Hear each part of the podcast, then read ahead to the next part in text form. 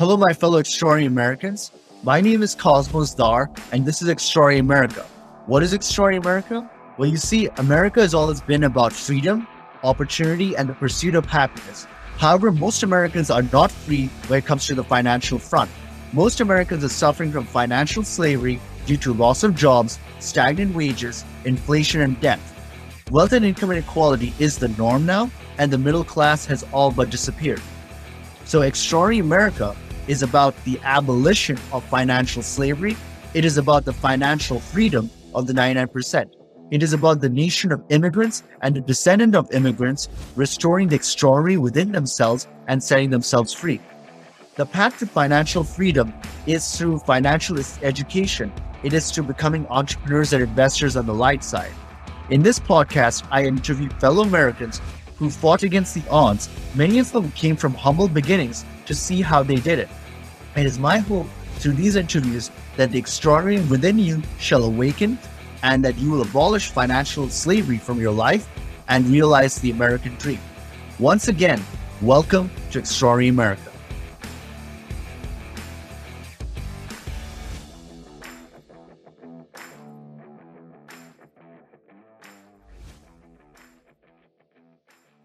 Hello, my fellow extraordinary Americans. I'm Cosmos Dar, and this is Extraordinary America. Today, for our show, we have our guest, Mr. Dan Vega. Dan is a very successful entrepreneur, investor, business coach, talk show host, and uh, speaker. He has coached everyone from celebrities to some of the topmost companies found in Forbes magazine. He also specializes in helping companies maximize profits while also uh, reducing their costs and their overhead. He is recognized today in the nation as one of the topmost speakers out there. Uh, Dan and his uh, clients have been featured in TV uh, appearances such as Ellen, AC360, Fox News, ABC, The Boston Globe, Yahoo, NBC, and Good Morning America. Hey, Dan, how, how's it going? I'm doing well, my friend. How about yourself? Doing good. Thank you for uh, coming and uh, attending this uh, this show. Uh, my pleasure. Yeah. So Dan, uh, we I, I know that you are you are an entrepreneur, investor, business coach, and uh, a speaker, right? So can you tell me a little bit more about yourself, your back, background, and how you got started? Yeah, sure. So um, I grew up in the Los Angeles area, and um, uh, my parents uh, were amazing people, but never really had a lot of financial success. My mother was a school teacher's aide my father was a salesman of many different things.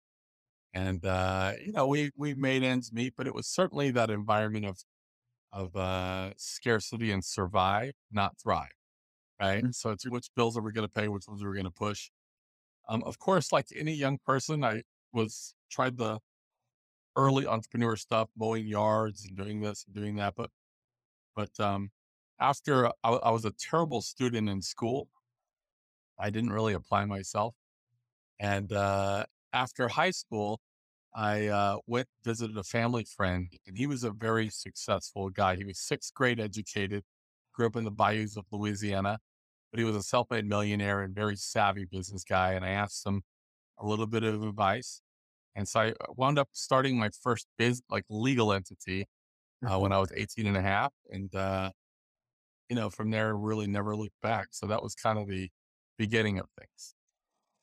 Well, that's pretty cool. Um, so wait, how long have you been uh, doing this for? Well, um, so I'm turning 52 and, uh, and so I started at 18 and a half. So I don't know what that is, 30 years ish. 33, 34. Yeah. That's a pretty long time. Yeah. Yeah. Feels like 50, but I think it's around 30 years. I see. Um, so when it comes to like when it comes to your career, like what is your overall overall goal and vision when you uh when it comes to like what are you what are you doing? You know, I can tell you what it is now, but it's it's really changed over the years, right? So when you're young and you're in a bad situation, it's about making money. I mean, not, I'm not saying that that's the only focus. We want to make money ethically and responsibly without, you know, hurting others. But certainly it's a big drive when you're young, you don't have enough food, you're in a bad situation.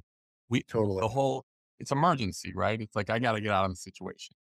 and becomes somewhat about money. Um, after you kind of have a little bit of success, what fueled me every day and got me out of bed was, you know, motivation, right? And so sometimes you have a positive motivating factor, sometimes you have a negative motivating factor. For me, I had a lot of naysayers in my old neighborhood saying, come on, man, who are you trying to be? You're not this guy. And okay, Mr. Tony Robbins, who are you trying to do?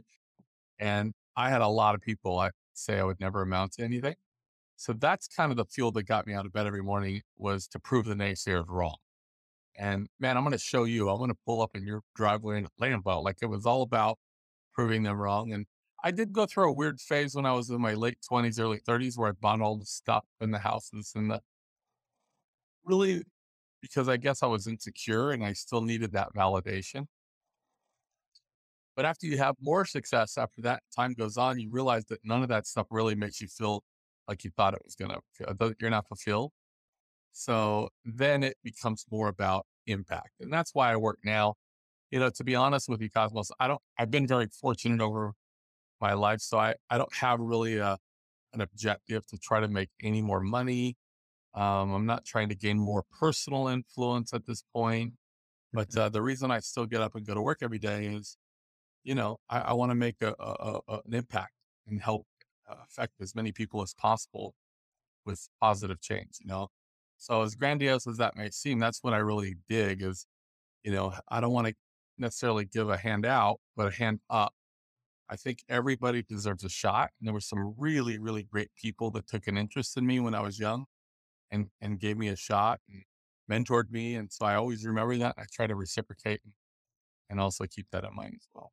No, I believe in that too. Like that is what this show is about, you know? So um, so Dan, what is the biggest lesson you learned from your work over the years? Man, biggest lesson. So there's been a lot of lessons. I've had a lot of knockdown, dragouts, and and failures like any entrepreneur. But um, I guess biggest lesson that I've walked away with is that you have to keep your vision and your strategy separate. Um, so what I mean by that is most people at one time or another in their life, they have a great vision, right? They see this big thing of what they can do to impact people, whether it be nationwide or globally. They, they have this, uh, they see what color it is, how big it is. They have this great vision. And then they'll create a strategy to accomplish the vision and they'll set out to accomplish the vision with the strategy. And it's naive to think that your original strategy that you launch is going to facilitate the vision. You have to know going in, you're not going to do it. It's not going to work because you're in a classroom, so to speak, figuring out a formula of how to accomplish this thing that you kind of dreamt up, right? So you do the best you can. You put together something that makes common sense. You roll it out and it's going to go about four feet and to the right, fall over, and the wheels come off, right? Mm-hmm. And so you have to put back the car, so to speak, fix it, study the data of what worked, what didn't, relaunch. It's going to go another six feet now over to the left, wheels fall off. And so after doing that launch of the strategy and having that those elements of failure, a really interesting ha- thing happens is we start second guessing the vision instead of saying, man, my strategy needs work and it sucks and I got to refine the strategy, we don't do that. We actually are like, oh man, I thought I had a home run with this vision. I thought I was onto something. They might launch it one more time. Oh man. They start losing belief in the vision or they start scaling back the vision. Oh man, even if we hit 50%, what I said I was right? And that's something that you can't do. You have to completely uh, separate your vision from your strategy. So when you have great vision, that should be fixed. Those are fixed metrics that you lock it down and you never move it. Then you come up with the best strategy you can and you launch your strategy. And you have to know going in that generally the strategy is not really going to hit the big pay dirt and accomplish the vision until about the sixth or seventh refinement. That's generally the average. So I don't discourage because I know I'm going to push this car four feet and it's going to fall over on the right. The wheels are going to fall off.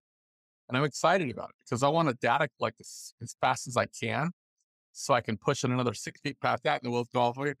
I'm collecting that data and that's actually telling me how to accomplish the vision. So knowing that going in, it helps us fight discouragement of, oh, you never, you never mess with the vision. Once it's locked, it's fixed. but you have to keep refine, tweak, and move, refine, tweak, and move. Constantly adjust the strategy until it facilitates the vision. That's usually on the sixth or seventh refinement that you have that success.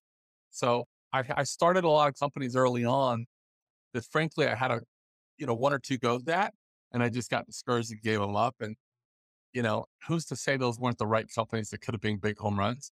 But I never found out because I didn't stick with it because I didn't understand the importance of separating my vision and strategy. That's something that I always keep in mind now. So in my office, I might be rolling out a program on Monday Mm-hmm. because I have a certain element of my vision we want to accomplish. And my guys will say, you know, Dan, that's not going to work.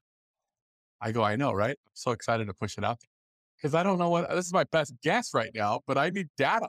So when I throw that out there, I want to see where it falls apart, where it comes, so I can put it back together with the new data that I was fed and push it back out there, right? But I understand just the process of being successful is on the sixth or seventh refinement.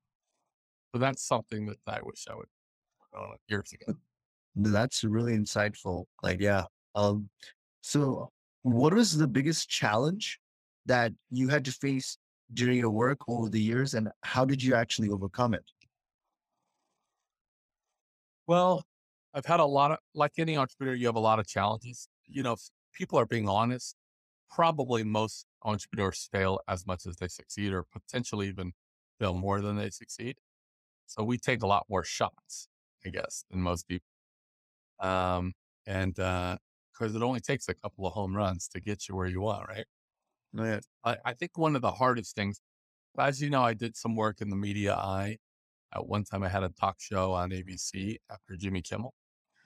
And um, I had never been exposed like that. When you're exposed to the public eye, you're under a lot of scrutiny. And I was also in the seminar business at the same time, you know, doing a lot of seminars. And um, there was a guy on my team that I was out of the country on a tour uh, in in Africa, and for several weeks. And one guy on my team did a spinoff and took half my crew, and they went and started their own company while I was gone. What? And of course, I felt betrayed, um, especially when it's somebody that you've given so much to. I mean, this is out of anybody, I've given them so much value, you know, and, No, totally. and, Yeah. and you feel betrayed. And the first time it happens to you, it really cuts to the bone, right? And um, and then they eventually fell apart, and the guy came back to the well and tried to extort me. And uh, What? literally, it was like sliding a piece of paper over, put this much money in an account within this much time, or we're going to run. That is crazy. Yeah. And so I didn't comply. I called my attorneys, and it turned into this big mess. And this guy said a bunch of really un- unkind things on the internet about me, which weren't true at all. But people don't know that, right? So I've never ins- in- endured a storm like that. And um, I remember talking to Tony Robbins about it at one point, and I was just so distraught because this is the first time I'm dealing with this. And he's like, "Dude, how many how many haters do you have?" And I'm like, "One, maybe two." It's so bad. He just laughs. He's like, "I have millions of people, millions of haters," and frankly, it doesn't bother me. I don't lose any sleep over at all. And I remember when he told me that, I thought he was lying. I'm like, "That's not true. There's no way you can't feel that something." But over the years, what I learned is one thing that all entrepreneurs have in common when they start is they're in obscurity. Nobody knows who the heck you are, right? We're all start off in obscurity. The next phase after obscurity is resistance. And then the very next phase, right? Most people give up in resistance, right? Most people quit five minutes before the miracle happens. But right after resistance is acceptance and then admiration. Mhm. And maybe some don't make it to admiration, but I got to tell you, you can make nine figures a year in acceptance. Acceptance is pretty nice. And um, so it's just part of the process. I don't know any people that are wildly successful if they don't have some people don't like what they do and you can say haters. If you have none, then you're probably not big enough. You're not in, uh, affecting enough people and probably not making as large of an impact as it could be. So first time that happened to me, I was really taken back and it definitely lost sleep. But now I I don't get a lot of them. If you're in the public eye, you get a few. And I actually don't think about it at all. It doesn't affect me at all. So now I, Tony, and he was probably telling the truth. But at the time, I thought he was lying. I just thought, how could this not bother somebody? It's just part of the uh, part of the dog and pony show. appreciate it. No, yeah, totally. Um, so, so Dan, um, they say that success is a state of mind and it's also a process and not an event. However, a lot of successful people can uh, pinpoint a certain day or time where a certain mental shift happened. And from that point moment on, they started to succeed. What was that moment for you? Yeah, that's a really good question. I, I, I think to be successful, it takes a lot of determination, a lot of hard work. Um, you have to become somewhat comfortable with discomfort. Um, there's a lot of attributes we need to be successful. However, it ultimately is a state of mind. We all deal with challenges, even people that don't have a lot of financial success still deal with challenges, still have a great work ethic, still have a good, right? So it is a, a switch that flips. Um, and uh, I remember Tony actually saying one time that he was doing these seminars and he was kind of like having a little bit of success with the seminars and people were just losing their minds. Tony Robbins, he was living in a one bedroom apartment, washing dishes in his bathtub, and he had imposter syndrome. He felt like he was living a lie because he's, he dabbled in this world, was what he wanted, but then he went back home to reality and it messes with your head a little bit, right?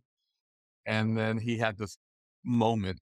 Uh, he started running down the beach, crying and had the moment. So it does happen, I think, in one day. For me, I actually remember it was a Tuesday. Um, I was running an office with about 20 people and I generated money, but I wasn't really, I didn't have the right training at the time. I was, I was in my late twenties. I would, I could generate, let's say a million a year, but I didn't have my company structured properly where it was real profitable. And I had to, I actually took an off the books job down the road with Chevrolet to teach sales and whatever. And my, basically I had kind of posed like I was on vacation. The kids, the, the people following me thought I was so successful. Meanwhile, I'm down the street taking a uh, off the books job, right? And I remember I got hired and I'm in this room and they gave me all their training materials of what they're doing so I could figure out how to my approach. And I'm reading this book and it has a quote by a guy named Charles B. Rock. And um, it wasn't that the quote was so profound, but it just got me thinking along this certain line where I just sat there for probably an hour, just pondering and just kind of mulling over things. And I started getting really angry. I started getting mad. I was so angry. And I wasn't mad at Chevrolet or my office. I was mad at myself because I knew I had to do this because I wasn't, I didn't have the right education. I was, I didn't do the work. I didn't, you know, I wasn't living in my full potential. Mm-hmm. And eventually, as I kept sitting there just kind of brewing, that anger kind of changed to enthusiasm. I started thinking of all the things I needed to change and all the things I was going to do as soon as I got back. And uh, I actually wind up leaving that little temporary gig, going back to my office and taking the reins and saying, that's it, starting today. This guy, Danny Vega, he's dead to me. He's a flick. Starting tomorrow, I'm going to be Dan. I'm going to be Dan the man. You're going to see. And I showed up different and I showed up really invested and I showed up very present and I had a different level of authority.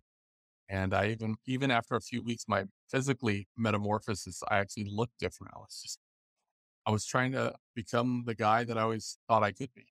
And I started living the best version of, of myself, Michael potential. But it certainly does happen in an instant.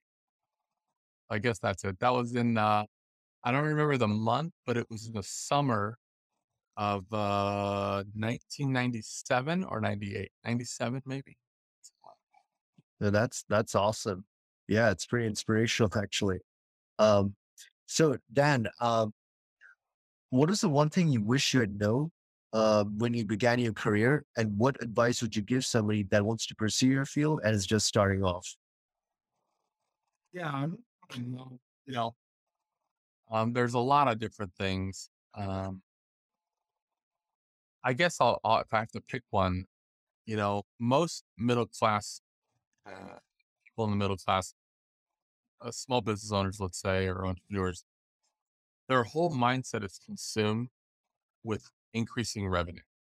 We need more leads, more sales, more money, more revenue. We need more capital, more, right? That's what we're consumed with.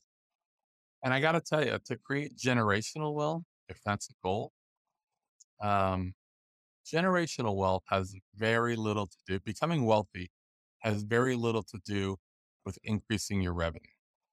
Um, I mean, not even 10%. I mean, you have to have a good work ethic. My work ethic's not better than probably, you know, it's average as, as most people. I, I think you're being, I think you're being humble over there, but well, I mean, I don't kill my, I don't believe in the 10 hour, 12 hour days. I'm not the grinder that, you know, there's a lot of guys out there that they believe you have to grind, embrace the grind and go 60 hours a week or you're a wuss, you know. I've just never had to do that. I don't think if you have the right know how, you have to do that. But um, creating wealth has very little to do with increasing revenue. It's all about taking on strategic debt and the accumulation of assets. And that's a discipline thing. It's not a money thing. So there's a lot of people that have never made more than a minimum wage, right? And they're very, very wealthy. It's because it has to do with uh, with taking on strategic debt. If you think about the way our government is structured, we don't pay tax on we pay tax on revenue, but we don't pay tax on debt. So they're telling you like the key is debt, right? So I have a friend of mine that was homeless. Actually, he had a 480 FICO score bankruptcy, and he made this decision. He had that moment that we talked about, and in five and a half years, he was number 25 on the Forbes list, richest person in the world. Right. And it was worth several billion dollars. And the way he did it was taking less strategic debt because people have an aversion to debt. They hate it. They want to push it away. They'll legally assign it to you if you're willing to take it. And if you really understand how debt works, you can use debt to get out of debt and create wealth. I'm not, I'm not talking metaphorically. I'm talking literally. You understand how debt works. You can use debt to get out of debt and create wealth. So let's say somebody, I'm doing a seminar, let's say, and somebody says, man, I got like 50 grand worth of debt. I'm so stressed out about it. I want to get out of it. Okay. And the guy next to him says, man, I got more than that. I got a hundred thousand worth. Next guy says, I got 200,000 worth of debt. What I'm saying is, is the one first person could go say, would you legally give me your debts? And I'd like to pay them for you. And would you give me your debts and your debts and go, and believe me, they'll give it to you because they hate the debt. Right. And that strategy would make that person very, very wealthy. See, that's really interesting because most people like have an aversion to debt, but this is a very interesting perspective from your end. Well, I mean, most six figure people, what do they do? They pay off all their debt, their negative debts. And then their income drops like a stone because the number one factor that controls your income is how much you need to make. Right. So not all debt is bad. There's strategic debt out there it's uh, and it's really the only way to create wealth. So you can even Google like Walmart millionaires. There's thousands of people that have worked for Walmart, never made more than a Walmart wage, and they're very, very wealthy. It's not about increasing revenue; it's about taking on strategic debts and then acquire of assets. And you don't need capital to do that; you need a strategy. And uh, that's something I wish I would have known, and that's the advice that I can uh, Google. You know how to how debt really works or how to use debt to create wealth, you'll find a ton of videos that will show you the strategy. This is very interesting. I, I do hope my audience uh, like takes a look into this. So, yeah. So, Dan, uh, uh, they say that America is the land of the free and the place where dreams are made. Do you agree or disagree with that statement? And if so, why? I mostly agree with the statement. You know, for sure, two decades ago, you know, I feel very fortunate to live in the United States. And, um, you know, I have a friend I was just sending money to earlier today in Uganda. And when you live, it's a different planet. You know, they wake up every morning or they're saying, my whole goal today is try not to die. There's so many other elements they have to deal with that we don't. So I feel very fortunate for that, obviously. And I think 20 years ago, even 10 really, proximity was a big, big factor because how do we come to America? How do we, you know, think about Ellis Island, right? All these people coming over. How do we get to America so we can have this opportunity? Um, and again, I feel very, very fortunate. However, with that being said, in today's world, we live in a digital age. You can live in India or Mexico or any country you want and work anywhere you want. Like I'm living currently in Florida. I don't do any business in Florida. I live, my business is national or global and I just like to live here. Right. Um, so I think it's less of a factor. I think people successful people will always find a way. So whether we're living in Europe or US or, you know, some country in Africa or Asia, it doesn't matter as much because there's a lot of opportunities that you can do remotely to create wealth. But uh, I certainly think that um, we might have a, a slight. Okay. Um, so Dan, when it comes to Americans living, what do you think is like the biggest hurdle that Americans face when it comes to living the American dream and how would they overcome it? Biggest hurdle. Um, I think that a lot of uh, people, uh, again, the mindset of Americans is more, more. We need more of this, more sales, more leads, more people coming through the door, more cash. And you know, there, that's not in a that's not an agreement with the law of abundance, right? So the law of abundance is is that when you can handle what you have, more will be given. And so let me give you an illustration. Um, and I learned this from a really good buddy of mine, T. Harv Eker. Suppose you have a little child, say two, three years old. You take them price, and uh, they, uh, you know, they you give them the the one scoop you know, one scoop vanilla or one scoop chocolate. They're, you know, they're small. They have it with two hands. And when you're leaving, as they open the door, something kind of happens. The door hits them or whatever, and the, the thing topples over on the floor. They just freak out. They're screaming, "Wow!" crying. It's a bad deal, right? Hmm. And you you you'll do anything to get their kid to stop crying in public. There's people staring. You'll just about agree to anything. Just stop that in the moment, right? And you're saying, it's okay, we'll get you another one. Don't worry about it. It's okay. It's okay. And then while the child is calming down, they look up and there's a poster with the triple scoop chocolate brownie monster, whatever specialty. And she says, I want that. right? Yeah. At that point in time, you'll probably give them anything just to shut them up and get them out of the store. But why would we set them up for failure? They just proved they can't handle one scoop. We're going to load them up with three scoops, right? And so it's the same thing with the ice cream store owner. You know, they have bins of frozen ice creams all over the place that are broken down and melting and they're losing product. But what are they saying? We need more customers. We need more people walking through the door. We need this, we need that, right? And that's the wrong place to look. So when you can handle what you already have efficiently, when you can take care of the business you do have, satisfy the clients you do have, and clean up the mess all over the floor, then more will be provided. Right. And so I think that especially Americans we're in that mindset of just more, but sometimes less is the answer. That's deeply insightful. Yeah. It's uh I actually agree with that. Um so what are your what are your thoughts around the inflation right now that's happening in the country? I don't like it. no. I love debt. Oh man, I'll take that all day long. I don't like inflation. So I think as I mean, obviously we're in hyperinflation right now, and there's many factors that kind of put us there. So I'll say two things regarding it. Number one, in when you're in it, living in a time where there's hyperinflation, superinflation, you don't want to have a ton of cash in the bank because the inflation is just eating the money, right? kind of like if I buried all my money underground, the elements are going to get to some of it. It's green, right? So you can't have a ton of cash in the bank. You want to have four to six months worth of bills or whatever for emergencies. But honestly, if you've sit on a lot of cash in the bank, it's not good because the tide's rising with inflation. So what you want to do is pull your money out of the bank and invest it into assets, tangible assets, mm-hmm. right? Because those tangible assets will ride the wave of inflation. They'll actually increase and gain value. And then when this period of hyperinflation is over, which it will be, then you pull back out and sell, and you have you have equity. Right? You have you have an increased value of those assets. So, looking to put uh, money into places where you can get good assets that's the key to, to ride this wave, and it'll actually help you work in your favor. Um, but the other side that I want to mention is, you know, a successful person. I have a lot of friends that have a lot of money, but they're on the golf course and they're like, dude, inflation and this guy's White House and it should be this guy, COVID, this is going on that's going on. They're like stressing out all the time.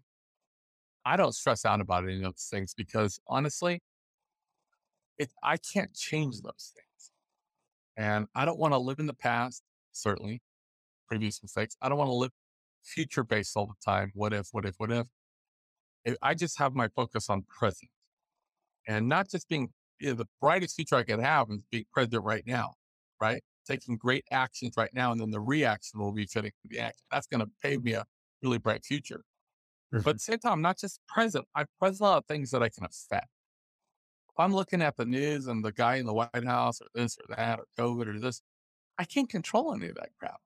I mean, I like to be informed, but I can't control it. I can't change. So I focus on the things that I can change. I focus on the people that I can impact. And I always tell people in my office, look, all those external factors don't affect me much. And they're they just like, why? It should. I'm like, well, I mean, I'm happy. I, I wake up happy. I go to bed happy. Maybe I'm doing something right. So I think just letting go a little bit of those external factors and focusing on what is in your control be a lot better recipe, not only for success, but for having a happy life. No, totally. Yeah. So, so Dan, the, uh, over the past few years in America, there's been a lot of deterioration in the financial sector, and not just that, like also in the family unit and uh, just uh, like in the government as well. Do you think that we should be optimistic about the future? And if so, why? And like, where is America headed? You know, I, I think that again, just kind of what we were speaking on. Um, I'm optimistic about the future. And I'm just I might get in trouble for saying this, but I don't I don't care. It's not really one of my concerns. Uh, but I personally, I'm not going to push my beliefs on anybody, but I personally believe that no matter who you get in the White House or whatever, I don't think man is capable of eradicating hunger the 75% of people in the world don't have enough food or water, right? I don't think man is capable at this point to eradicate poverty. Those are massive issues, right? But I think we can contribute to do our part, and I think we can make it better. And um, you know, I think that uh, there is some things that we can focus on to help others, and you know, of course, make an impact. But I think that um, you know, right now we just got to do the best we can. I think that there we have a bright future, and I will say that successful people always figure out a way. You know, I have friends in California now, they're talking about an exit tax. and I'm getting killed on taxes. I get it, move, whatever. But successful people always find a way to thrive. And so I'm very optimistic about the future. Um, not to say we won't have pivots coming up around and have to, you know, turn on a dime. Somebody told me one time being an entrepreneur is like jumping out of an airplane and assembling the parachute on the way down. And it can feel that way sometimes. I'm very optimistic about where things are headed, despite the turmoil and kind of nutty stuff that we're watching. Now, that's like the spirit we all need, you know, to just be optimistic. So, yeah.